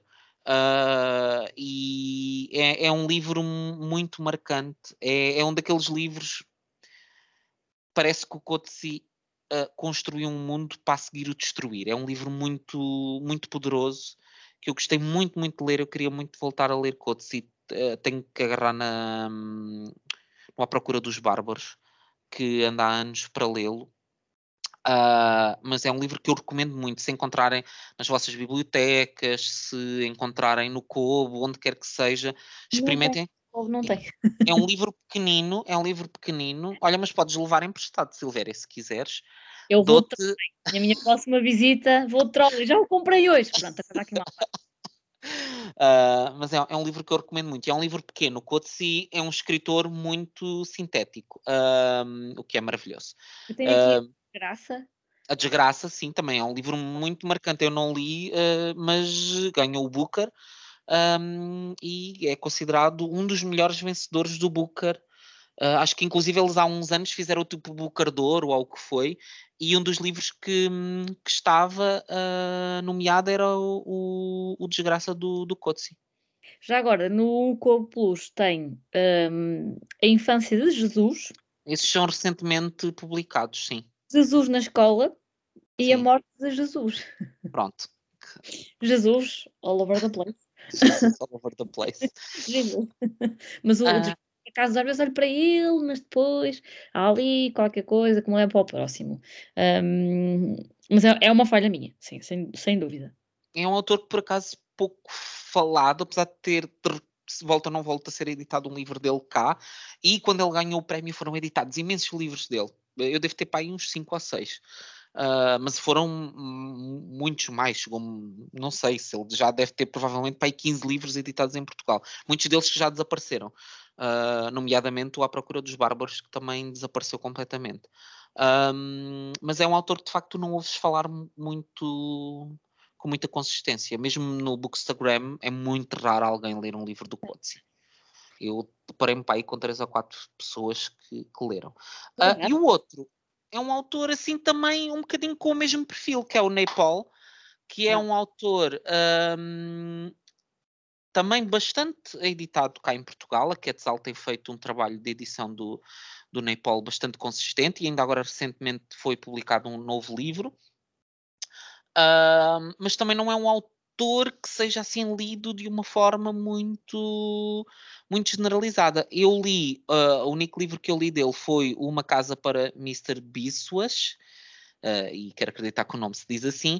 É uma visão muito interessante, porque é, uh, é uma visão, o Nepal é da Trinidade, um, e é de origem indiana. Ou seja, o livro e a história do, do Mr. Biswas reflete também essa realidade. É uma realidade de uma comunidade um, de imigrantes indianos um, na Trinidade, ou seja, que já é um território de si próprio um, vá, exótico e, e, pouco comum, e ainda tu vais conhecer a Trinidade pela visão de uma minoria étnica uh, que está a viver naquele território. É, é, uma visão muito, muito, muito interessante. Por acaso, uma curiosidade que muita gente não sabe, mas quem é que é também da Trinidade e tem ascendência indiana? Quem é? Quem é? Não sei. Nicki Minaj. Ah! Portanto, olha, Nepal, Nicki Minaj. Não domina esse mundo, esse universo musical, não. Eu acho que ela é da Trinidade, se não é da Trinidade e do Tobago, mas pronto, é a Trinidade e Tobago, pronto, é, é uma irmandade. Um, é muito, este livro é muito interessante. É um daqueles vá, romances de, de longo curso, vá. É um calhamaçozito. Olha, é um dos calhamaços que me deu prazer ler. Uh, tem quase 800 páginas a edição da Quetzal. Um, é um, o livro foca-se muito sobre a questão da independência. Neste caso, eu acho que há aqui questões ligadas. É, é, um livro que pode ser visto de uma forma metafórica, ou seja, também de teres a questão de povos dominados e a independência que eles procuram, porque a verdade é que aqui o Mr. Biswas passa todo o livro a tentar ter a sua própria casa que lhe vai dar a sua independência. Um, e não é fácil. não é um percurso fácil, não é não é que ele, ele não é propriamente também um herói, é uma personagem muito humana com muitas falhas, uh, mas é uma narrativa muito interessante porque te fala de um contexto social completamente diferente e que nós não temos qualquer tipo de noção do que é que, do que, é, que é para o que é, nós já não temos noção do que é que é viver em Trinidade e muito menos o que é que é para um indiano viver na Trinidade. Então é, é um livro muito, muito interessante para quem gosta, sobretudo, daquelas narrativas de longo folgo que falam sobre a uh, vida da personagem desde a infância até à velhice. Uh, portanto, uh, é, é uma narrativa muito, muito bem construída um, e que se lê com, com muito prazer. Eu fiquei com muita, muita vontade de ler mais livros do, do Nepal e, e, espero em breve voltar a ele. Hum, Vou-te cobrar essa promessa um dia destes. Também tens aí algum do Nepal para a gente ler em conjunto? Por acaso não. E não tem no Kobo. Ah, esta aqui. Eu por acaso ah, procurar um a um. Uh, e há muitos que nem fazia ideia que, que tínhamos uh, lá disponíveis, uh, mas há outros que por acaso eu acho que por um lado é uma falha, não é? ou melhor, estou a falar no Covo, no Roubo Plus, não é? Como é óbvio, porque é que uma pessoa paga uma subscrição, não é? Que é para ler, para ler muita coisa. Um, e agora olha, falando do reverso da medalha. Pois era isso que eu ia dizer, que agora fazer tem uma piada, é o outro lado, não é? Para aí estamos prontos. Os desgraçados, uh, os desgraçados que, que nos desgraçaram a nós, não é?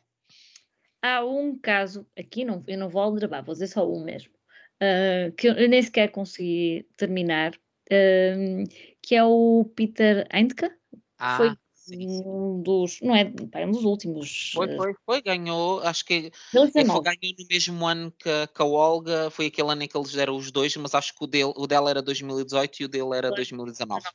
Sim, sim, sim. E eu li primeiro uh, um livro que uh, até estava na biblioteca de Famalicão, Famalicão, Famalicão. uh, que era A Mulher Canhota, e achei um piadão, achei que o livro era muito fora da caixa, um livro pequenino e achei super interessante. E depois, quando saiu A Ladra da Fruta, pela Relógio d'Água, uh, foi o livro escolhido para a comunidade de leitores da Maia, num dos meses, alguns em 2020, e hum, eu comecei a ler o livro e disse: Ah, quem é, quem é esta autor? Não pode ser a mesma pessoa, isto não é nada interessante. e nunca ler o livro. Portanto, A Ladra da Fruta um, digamos que é assim o meu ódiozinho de estimação, porém, não digo que um dia não lhe volte, uh, mas vou sempre assim com o pé atrás, não é? Pronto, eu por acaso ainda não li o Peter Handke, nem tem esse, tem outros, tenho o chinês da dor e tem aquele da angústia do guarda-redes perante o penalti, uma coisa assim, Sim. e acho que ainda tenho outro assim menos conhecido, que acho que foi editado ainda pela Difel, uma coisa assim, uh, mas ainda não, por acaso não foi um Nobel que me tenha galvanizado, não é estou a sentir assim algum. Tenho cá os livros, mas ainda não senti aquela vontade de o ler. E nem sei quanto tempo é que levará até eu sentir essa vontade. É assim uma figura muito sisuda, não é? É. A figura, às vezes o sabermos quem é que escreveu o livro, conhecermos hum. a pessoa, conhecermos entre aspas, não é? Às vezes é bom, outras vezes não. É aquele tipo de escritor que agrada sempre a um perfil intelectual, não é? Que vais ver Sim. aquelas pessoas com aquele perfil. Uh... Pronto. Não é intelectual o suficiente. Não, não. Desculpa, não. mas não vai não, dar. Não. Tu tiveste assim outras experiências traumatizantes ou essa foi assim a mais marcante? É, esta foi a mais marcante. Houve uma que, não sendo traumatizante, não foi empolgante, que foi a recompensa do soldado do Faulkner. Ok. Uh, pronto, li, sei que tem um soldado, não me lembro de mais nada. Pronto. pronto. Isto também diz muito sobre um livro, não é? Diz, diz. Quando a gente não se lembra de nada, mas eh, pronto, também a minha defesa já foi lido para aí há uns oito anos, talvez. Uhum. Eu tive a minha mão cheia de más experiências. uh, com diferentes graus de, de marcante. Uh, podia falar-vos aqui de Erta Müller, podia. Uh, que, já, que, que li o, o, livro, por acaso tem um título muito interessante e que eu li na altura a sinopse e pensei, ah, este livro deve ser excelente, que é o Já Então a Raposa Era o Caçador. Ah, sim. Essa capa, muito lindo. E que li e odiei. Uh, é a melhor forma de dizer. E aquilo que me lembro sobre o livro é pouquíssimo e envolve uma personagem a observar formigas e personagens a urinar. Ai. Pronto. Bem que, pronto, mas agora também começamos, ai, que uma coisa pouco ascética, pouco, né? Não, mas sabes, mas não sei, eu até não sou propriamente uma pessoa, mas naquilo era um, era um livro muito cinzentão, pesado, desinteressante e que depois tem assim umas cenas what the fuck. Pronto, e que tu ficas tipo meio, ah, mas uh, não foi, não, e eu até tinha algum interesse em ler Herta Müller e desde aí eu hei de voltar a ela, não perdi totalmente a esperança, mas este livro foi uma pedra imensa no, no, meu, no meu percurso. Mas não é desse livro que eu quero falar, e também não quero falar do Beckett, mas podia vir aqui falar do Beckett e das minhas experiências maravilhosas com Molloy e Malone está a morrer, que já marcharam, ah, já foram vendidos com o terceiro livro da, da trilogia, que para mim devia ser o nome da trilogia, que é O Inominável, uh, uh, e que não te está a dar. Ainda tenho cá um livro do, do Beckett que não, não faz parte dessa trilogia que eu pretendo ler, que é o Murphy, e talvez vá ler um dia o À Espera de Godot. É À Espera de Godot que o livro se chama? É, é, é possível, sim. É, porque é teatro e nenhum destes livros que eu li era teatro, e então gostava de só de ver como o Beca é muito conhecido pelo, pelo teatro. Um, gostava de ter a experiência de ler em teatro para ver se por acaso a coisa se vai dar de outra forma, mas não foi uma experiência muito boa. Pelo contrário, foi péssima. Um, dois livros de sofrimento atroz, mesmo, mas de sofrimento mesmo. Uh, daqueles casos em que tu dizes, mas o que é que está aqui a acontecer? Mas como assim? Mas o que é que este senhor está, este senhor está a escrever sobre o quê? Uh, o que vale é que os livros não são muito grandes, porque se fosse então, uh, seria o fim da picada. Mas isto leva-nos. Quem, quem me segue no Instagram sabe que eu disse que estava a ler Gabriela Mistral. Então.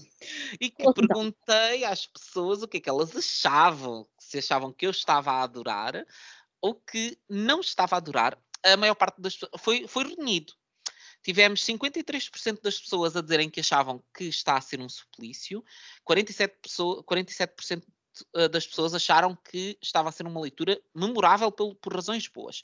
Curiosamente, conheci duas pessoas que também estavam a ler, não exatamente este livro, mas poesia da, da Gabriela Mistral. E as outras duas pessoas, por acaso, estavam a lê-la em espanhol, o que eu achei muito interessante, porque não é uma coisa muito comum e de repente estarmos três pessoas a, a ler. Um, eh, sendo que essas duas pessoas estão a ter experiências mais positivas que eu, provavelmente pela antologia que estão a ler, porque eu, como estou a ler uma antologia, pronto, não sei eh, se a escolha dos poemas pode ter algum impacto, mas houve algo que essas pessoas também repararam e que naquilo que eu ainda não li o livro todo, pronto, também ainda vou deixar essa reserva da coisa se poder inverter. Mas do pouco que li até ao momento, é, está a ser muito mal. Muito mal a nível da dor, a nível do sofrimento. Não, não porque seja. Vá, não é que a escrita em si seja horrorosa. A questão é, são, é uma poesia muito tradicional, muito daquilo que tu esperarias de uma poesia mais formal, hum. uh, e que depois se foca muito em temas religiosos. Um, e é uma coisa que eu, lá está, eu não tenho nada contra, eu li, uh, li a mensagem e não me identifico com várias coisas da mensagem, mas acho que é um livro de poesia bastante bom. Uh, mas aqui, é pá, uh, a forma como ela. O, ele tem um poema que se chama Êxtase, em que fala de Cristo. Uh, é, é too much. Sexta-feira Santa é, é, muito, é muito, é Bíblia, é, é, é muitas referências a, a, coisas religiosas e, e é aquela religião muito início do século XX, muito cinzenta, muito interessante, muito. não está a ser bom. Pode ser que uh, eu ainda tenho alguma coisa por ler deste livro, pode ser que haja aqui alguma redenção, uh, mas até ao momento não está a haver essa redenção. Uh, e, portanto, este, esta antologia poética era da, da Teorema, já tem uns bons anitos. Não sei se ainda se encontra no mercado. Eu acho que comprei através da book, mas já há algum tempo. Uh, mas não há mais nada da Gabriela Mistral em português e, pelos vistos, por alguma razão.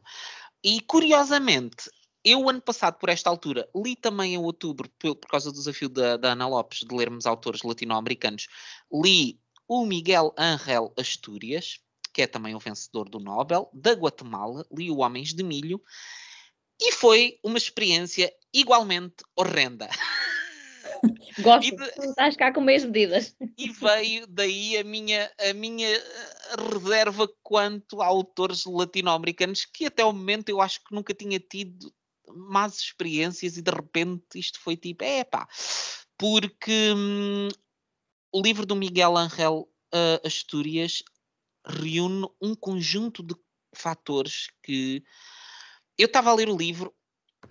Eu acho que isto que eu vou dizer vos vai dar a perceber a todos uh, qual a sensação de ler aquele livro, que é imaginem que vocês entram a meio de um filme no cinema. Ok e que é um filme complicado já de si e que vocês passam o resto do filme todo a tentar perceber o que é que está a acontecer. E foi basicamente isso que me aconteceu com o livro. E eu comecei a ler o livro do início e não saltei páginas.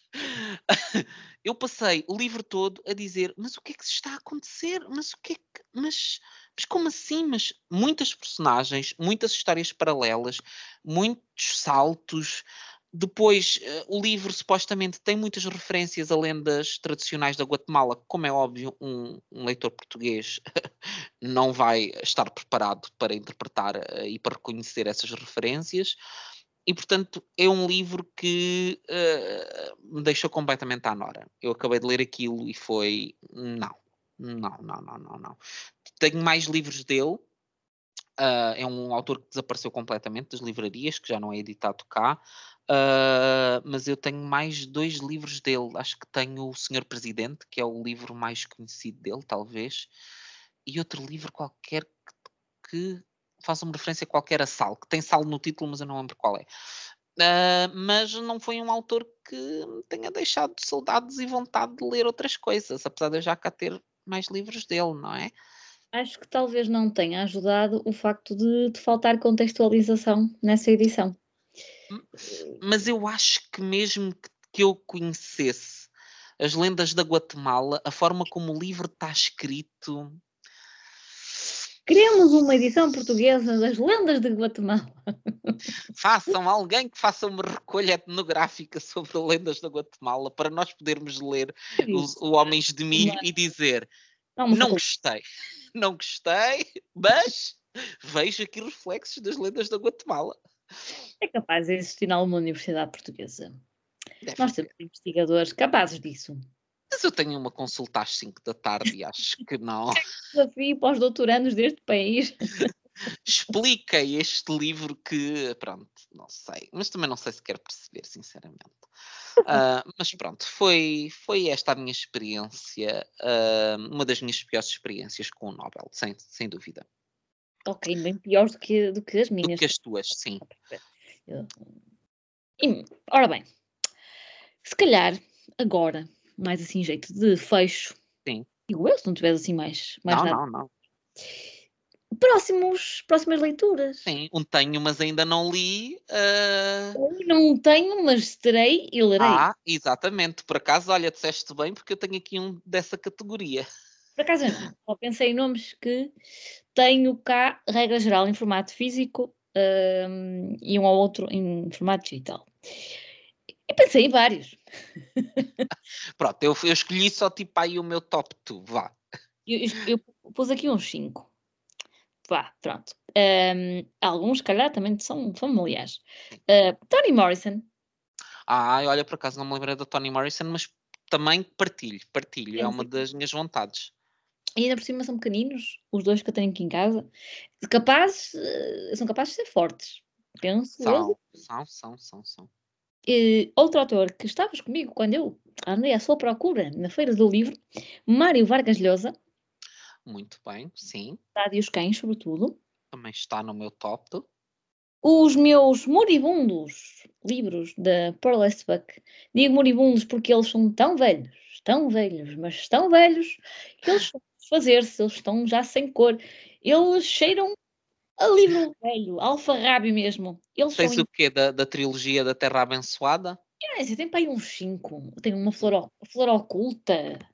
Opa, eu nem sei. Eles já estão tão carcomidos que eu já nem consigo ver a capa. É mas, mas estão a editar, estão a reeditar a, a Burlesque e. Uh, sim, muito dispersamente. Tem uh, e depois tem o Peónia. Mas eu acho que um desses é, é, renomeado, acho que um desses na verdade é a Flor Oculta, mas com outro nome ou uma coisa assim do género. É possível, não sei quando dá por ela, tem o mesmo livro. É, com vários é. nomes. É. Uh, uma das edições mais recentes da Terra Abençoada, acho que foi da Clube do Autor, que é a edição que eu tenho e que ainda não li. Um, e que é a primeira de um, o primeiro livro de uma trilogia, e eu depois consegui os outros dois livros também em edições para lá de velhas da, da Livros do Brasil que, que tenho aqui, que são os filhos de Wang Shou. Também tenho isso. E claro. outro qualquer cujo nome já não me recordo. Estão tão, os meus estão tão pá, sensíveis, não é? E depois não, que eu olho para eles e penso, ah, não, este cheiro a livro antigo, que já andou na guerra, não. Não são livros fáceis de transportar, não é? Até porque vou ficar com folhas perdidas pelos sítios. Um, mas estou sempre a dizer que vou ler, mas enfim, todo este, sinto que todo este episódio foi isto. Eu a dizer que ah, já pensei em ler, mas não li. Pronto. É o resumo deste episódio. E ainda pus aqui um que vais gostar muito, o Ishiguro. Um, ah, sim. Tenho aqui o Quando Éramos Órfãos, uh, que tem páginas brancas e eu detesto, uh, por isso. Eu, eu às vezes fui os, os autores por causa das edições. É, é um facto.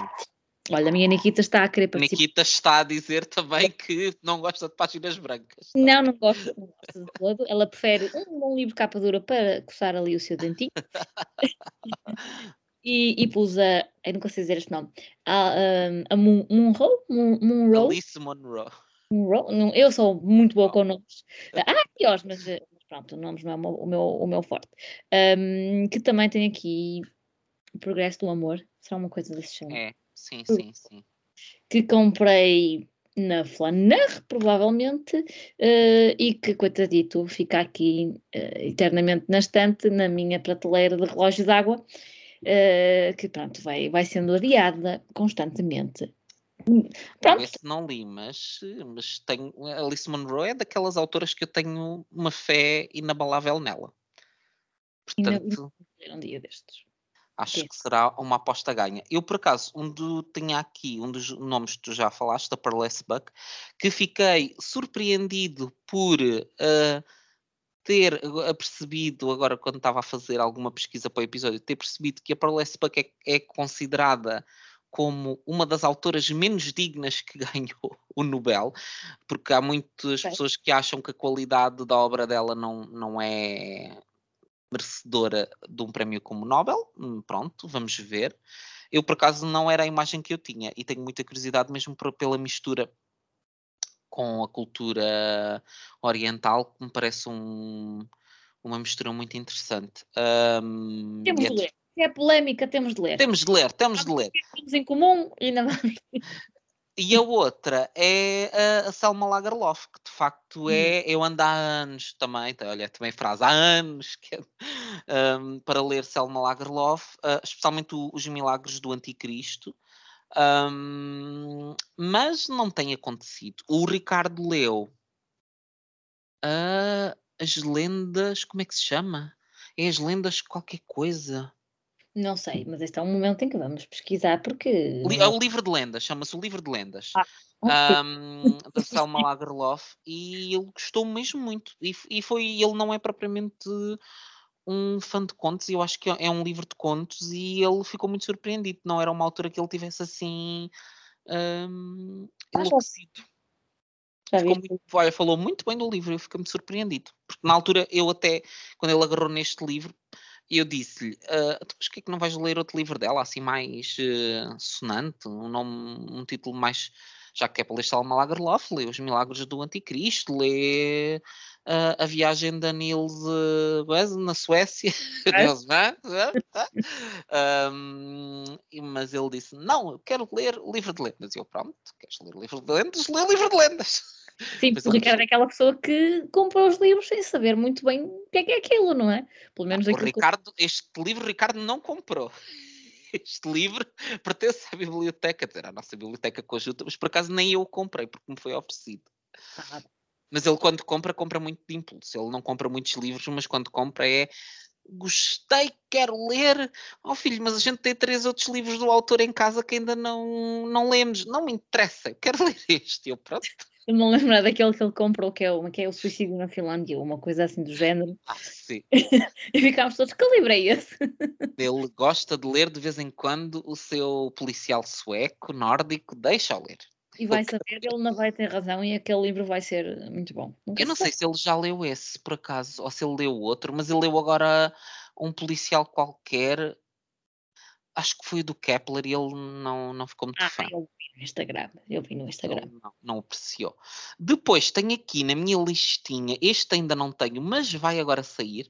Assim, de anos a anos acontece um milagre que é alguma editora se lembra de um Nobel que não foi editado em Portugal uh, já de 1900 e troca o passe e decide editá-lo. E este ano foi anunciado pelo Relógio d'Água que vai ser editado de Henrique Pompidou, que venceu o escritor dinamarquês que ganhou o Nobel em 1917. Vai ser publicado o Per o Afortunado, com tradução do João Reis. É aquele que tem 800 e tal páginas. É, é? capaz, sim, sim. É. E então. Esse, calhamaços. esse é um livro que adoro calhamaços, portanto, não será uma leitura. Uh, ah, vai ser já amanhã, mas certeza que vai ser já amanhã que ele vai para cá, cá amanhã, quando for uh, publicado, não é?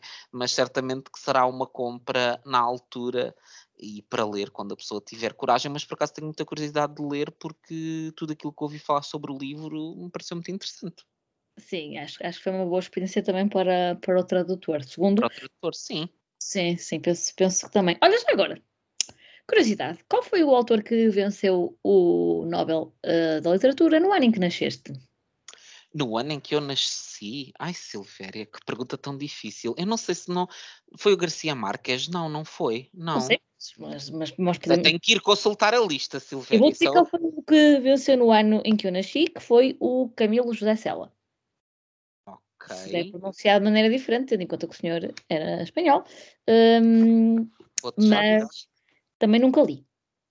Eu acho que não foi uh, um autor. Eu não, não, eu acho que o Garcia Marques ganhou antes, mas eu vou deixar de dizer. Ora, o no meu ano. Ah, foi o Claude Simon, que é um ah. autor francês. Uh, que não está muito editado cá, não está muito, não está praticamente nada uh, editado. Eu ainda, eu por acaso tenho um livro dele que se chama Ao Vento, daquelas edições facsimiladas que, que são muito baratuchas. Um, uhum. opa, que há outros livros de autores portugueses nessa coleção, eh, livros da, da Natália Correia um, e coisas do género. E eu tenho encontrei de uma vez um livro dele, acho que o comprei, se não estou em erro, na Ler Devagar, que foi um dos poucos livros que eu comprei lá, que por acaso encontrei-o e estava na altura uh, com esse livro e com outros na mão, pensar ah, qual é que é de levar. Também tem um, uh, ah, do, a ceia de, dos cardeais, do, do, do, não, a Severa, do Júlio Dantas, também, também é editado nessa, nesses livros. E eu na altura estava na dúvida, na dúvida, e acho que comprei o Encoberto da Natália Correia, este livro do Claude Simon, que foi uma coisa para aí a 5 euros. Tem um livro que até se encontra, mas é a única coisa dele que está editada em Portugal, portanto não é assim. Então. Nunca li, não. Eu nunca li o Cela, nem tenho nada dele cá. Eu tenho o livro mais conhecido dele, que é uh, A Colmeia. Um, e acho que é possível que tenha outro, que entretanto, não sabes porque eu às vezes vejo nos alfarrabistas que sigo, o Senhor Teste, especialmente, um, às vezes vão, quando, de vez em quando aparece assim um livro destes autores do, do Nobel completamente desaparecidos e que, e que vejo ali, que nem eu próprio sabia da sua existência. Um, e acho que me aconteceu ver um livro do Sela, um, exatamente, que se chama A Família de Pascoal Duarte. Ai, esse título parece Tuga. Pronto. é aqui ao lado, por isso, pronto. É aqui ao lado. Hum, mas é um autor que eu tinha muita curiosidade e por acaso já o tive para ler. Tive para ler no início deste ano, também no desafio da, uh, da Ana Lopes, mas depois uh, não consegui chegar até lá e depois também não me quis obrigar. Uhum. Tá bem, tá bem. Ok, tá bem. Acho que fizemos aqui uma boa viagem Acho que sim. Eu, eu estou feliz com este episódio. Eu, eu vou ser franca, não estou muito por uma razão muito simples. Eu vou desligar agora o computador e vou olhar para a estante e vou querer ler tudo. eu tenho uma Ana Cardina para começar. Pronto, eu como estou a ler uma Nobel na altura, não só, mas estou a ler outra, outra coisa, mas estou a ler uh, uma vencedora do Nobel. E não está a ser uma experiência assim extravagante, não é? Portanto, também não estou assim com esse euforismo. Mas, uh, olha, estou muito triste porque tinha encomendado o livro do, do, do Abdul Razak Gurna, porque eu normalmente quando tenho essa tradição, sempre que o Nobel é anunciado, eu vou logo a correr tentar comprar um livro. E quando não há livros em português, pronto, tento comprar um livro em inglês. Já o ano passado com, a, com o Luís Gluck foi um horror que não se conseguia encontrar um livro em lado nenhum. E então eu depois ainda consegui mandar vir o, o livro, um, o livro mais famoso dela, que acho que tinha ganho Pulitzer da poesia, uma coisa assim, que acho que é o The Wild Iris. Será? O Wildflowers, é uma coisa assim. Um, ainda consegui encomendá-lo em inglês e recebi-o depois.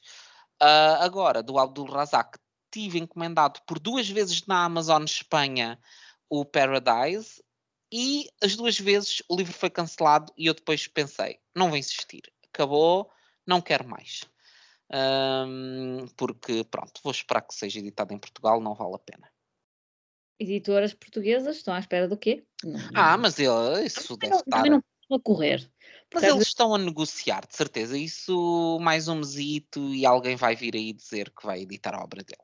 Sim, provavelmente também não será o mais difícil de, de traduzir nem nada, por isso. Não, sim, porque é um autor que, que escreve em inglês, portanto não, não vai pôr aqueles problemas de ai, quem é que a gente vai entregar isto agora para traduzir? Isso certamente haverá opções. Uma tradução decente e uma boa revisão, que está às vezes. Pois, o, o, problema às vezes é esse, é que estas edições às vezes são um bocadinho apressadas, não é? Do tipo, ah, queremos meter isto lá fora o mais rápido possível. E às vezes há atropelos, não é? E depois a pessoa acaba assim com o livro muito mal revisto. Uh, enfim, esperemos que não seja isso que vá acontecer. Ok, ok. Vou, vou focar-me no Ana Karenina primeiro, naquele não premiado com o Prémio Nobel. Muita gente achasse que Tolstói devia, devia ter um, sido uns laureados, mas pronto. Não, já começaste, Ana Karenina, ou ainda estás a. Já li a primeira frase. Há quantos dias? Há quantas semanas? Já li a primeira frase quantas vezes, não é? Ao longo da vida. Uh, não, mas é. Está tá para breve. Até porque eu prometi, e houve alguém que também fez outra promessa. Ai, uh, meu Deus. Eu começaria em 2021. É assim, começar. Posso começar no dia 31 de dezembro. É um facto. Mas eu não quero aldrabar muito. Vá. Quero, quero ir lendo. Pronto. Tu estás-me a pressionar para eu assumir a minha promessa. Uma coisa te digo, crime e castigo não desilude. É, é uma... então, mas eu também te digo, Ana Karenina não desilude. Por isso é que eu já o tirei da estante e li a primeira frase. Verdade. Eu também já o tirei da estante e já o pus na banca de cabeceira, naquela pilha que, como tu sabes, é muito pequenina. Que está na... ah, conheço, conheço, conheço essa, essa pilha da vizinha cabeceira que eu pensei, ah, se eu dormia aqui não dava, tinha que ter Ficar aqui soterrado. Não, não, mas já o tenho ali. Mas uh, curiosamente, uh, eu acho que eu e a Joana tínhamos feito um episódio no início do ano com uh, resoluções para 2021 e eu não sei se cumpri sequer uma delas. uma delas que era claramente acabar o Proust e que não aconteceu. Mas vai acontecer em 2022.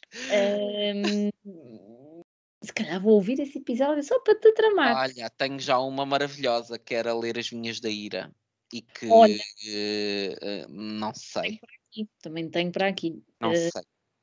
Confesso... Talvez eu comece um dos dois. Agora, qual deles? Uh, talvez. Ou... Diz ele. Talvez, talvez. Vamos ver como é que as coisas correm até ao final do ano. Não sei se acredito muito nisso, mas. Mas. Eu vou tentar, eu vou tentar. Estava tá aqui a ver, estava a confirmar se tinha as vinhas de Eira. Tem, tem. Curiosamente só li a Pérola, uh, do Steinbeck, uh, mas tenho vários, tenho vários. A Leste do Paraíso, Viagens com o Charlie, Um Deus Desconhecido, Bairro de Lata, Batalha Incerta. É, portanto, não Eu acho que não tenho tantos, mas tenho também uns, uns três ou quatro. Alfarrabistas. Alfarrabistas são sempre a minha desgraça. Tenho um que, olha, um que de uma vez, não lembro perfeitamente, há uns anos, não sei se foi no dia dia do livro, uma coisa assim, mas houve um, um dia, um, há uns anos, em que se fez cá, em Lisboa, a FNAC, acho que foi a FNAC que promoveu, uh, que era um sistema de troca de livros, que é, tinhas lá um espaço na loja, então tu ias lá e podias deixar lá um livro teu e levar outro livro qualquer. Uh, e eu, na altura, uh, tirei um livro do Steinbeck que se chama O Breve Reinado de Pepino, uh, de Pepino IV. Desconhecia totalmente. Pronto, eu também, até aquele momento, mas que parece ser uma obra mais de cariz uh, humorístico e que tenho cá em casa e que por acaso de vez em quando olho para ele e digo: hum, sim, porque isto aconteceu há, se não há mais de 10 anos atrás, perto disso. Ok, ok. Mas por acaso as linhas da ira eu acho que é. Olha, como falavas há pouco, não é? Um dos livros mais, mais conhecidos um, a par da Pérola, provavelmente, mas a Pérola é pequenito e tal, e a pessoa ainda, ainda vai lendo. Agora, os Vinhos da Ira, a pessoa vai adiando, adiando. Um, às vezes quero ler coisas mais rápidas e depois uh, alguns destes livros vão ficando, vão ficando para trás. E depois, quando os lemos, é sempre aquele arrependimento: aí, porque é que eu não li isto mais cedo? Escolhas. A vida é feita escolhas. Não, e, e, acho que, sobretudo nesta fase. Uh, a resposta para isso tudo são projetos do Instagram, que, uh, pronto, condicionam um bocadinho. O mesmo Nobel. Sim, pronto, só que a pessoa agora, que, quando tem projetos anuais, está agrilhoada a outras leituras, a que se vão juntando depois outras leituras e, e que dificulta. Por isso é que eu, 2022, quero ter outra filosofia de vida. É, e também tem sempre os livros da, da comunidade de leitores, não é? Por isso, ah. menos esse também é sempre certinho. E hum, também tem premiados, não é? Com o Nobel ou com outros prémios, mas tem uh, também muitos autores não tão uh, badalados, uh, o que também é bom às vezes, não é? Sair assim um bocadinho do, dos circuitos habituais. É verdade. E pronto, é por aqui ficamos, caros amigos. Esperamos que tenham gostado deste episódio, apesar de grandito, mas vão, vão ouvindo aos pouquinhos. Não a dizer ouvir. isso agora no fim, se calhar não. pois, quem chegou aqui agora, mas pode ser que deve haver pessoas que, como leem livros, como não leem tudo, vão ler. Também não ouvem tudo, vão passando e vão chegar com a final e ah, pronto, olha se cá posso posso, posso também ir ouvindo salteado. Mas pronto, a quem chegou até aqui, obrigado por nos terem ouvido durante este tempo todo e esperamos que tenham gostado de ouvir este episódio tanto quanto nós gostámos de o gravar. E até o próximo. Despedimos-nos com amizade. Sim, assim. E até o próximo episódio. Portem-se bem.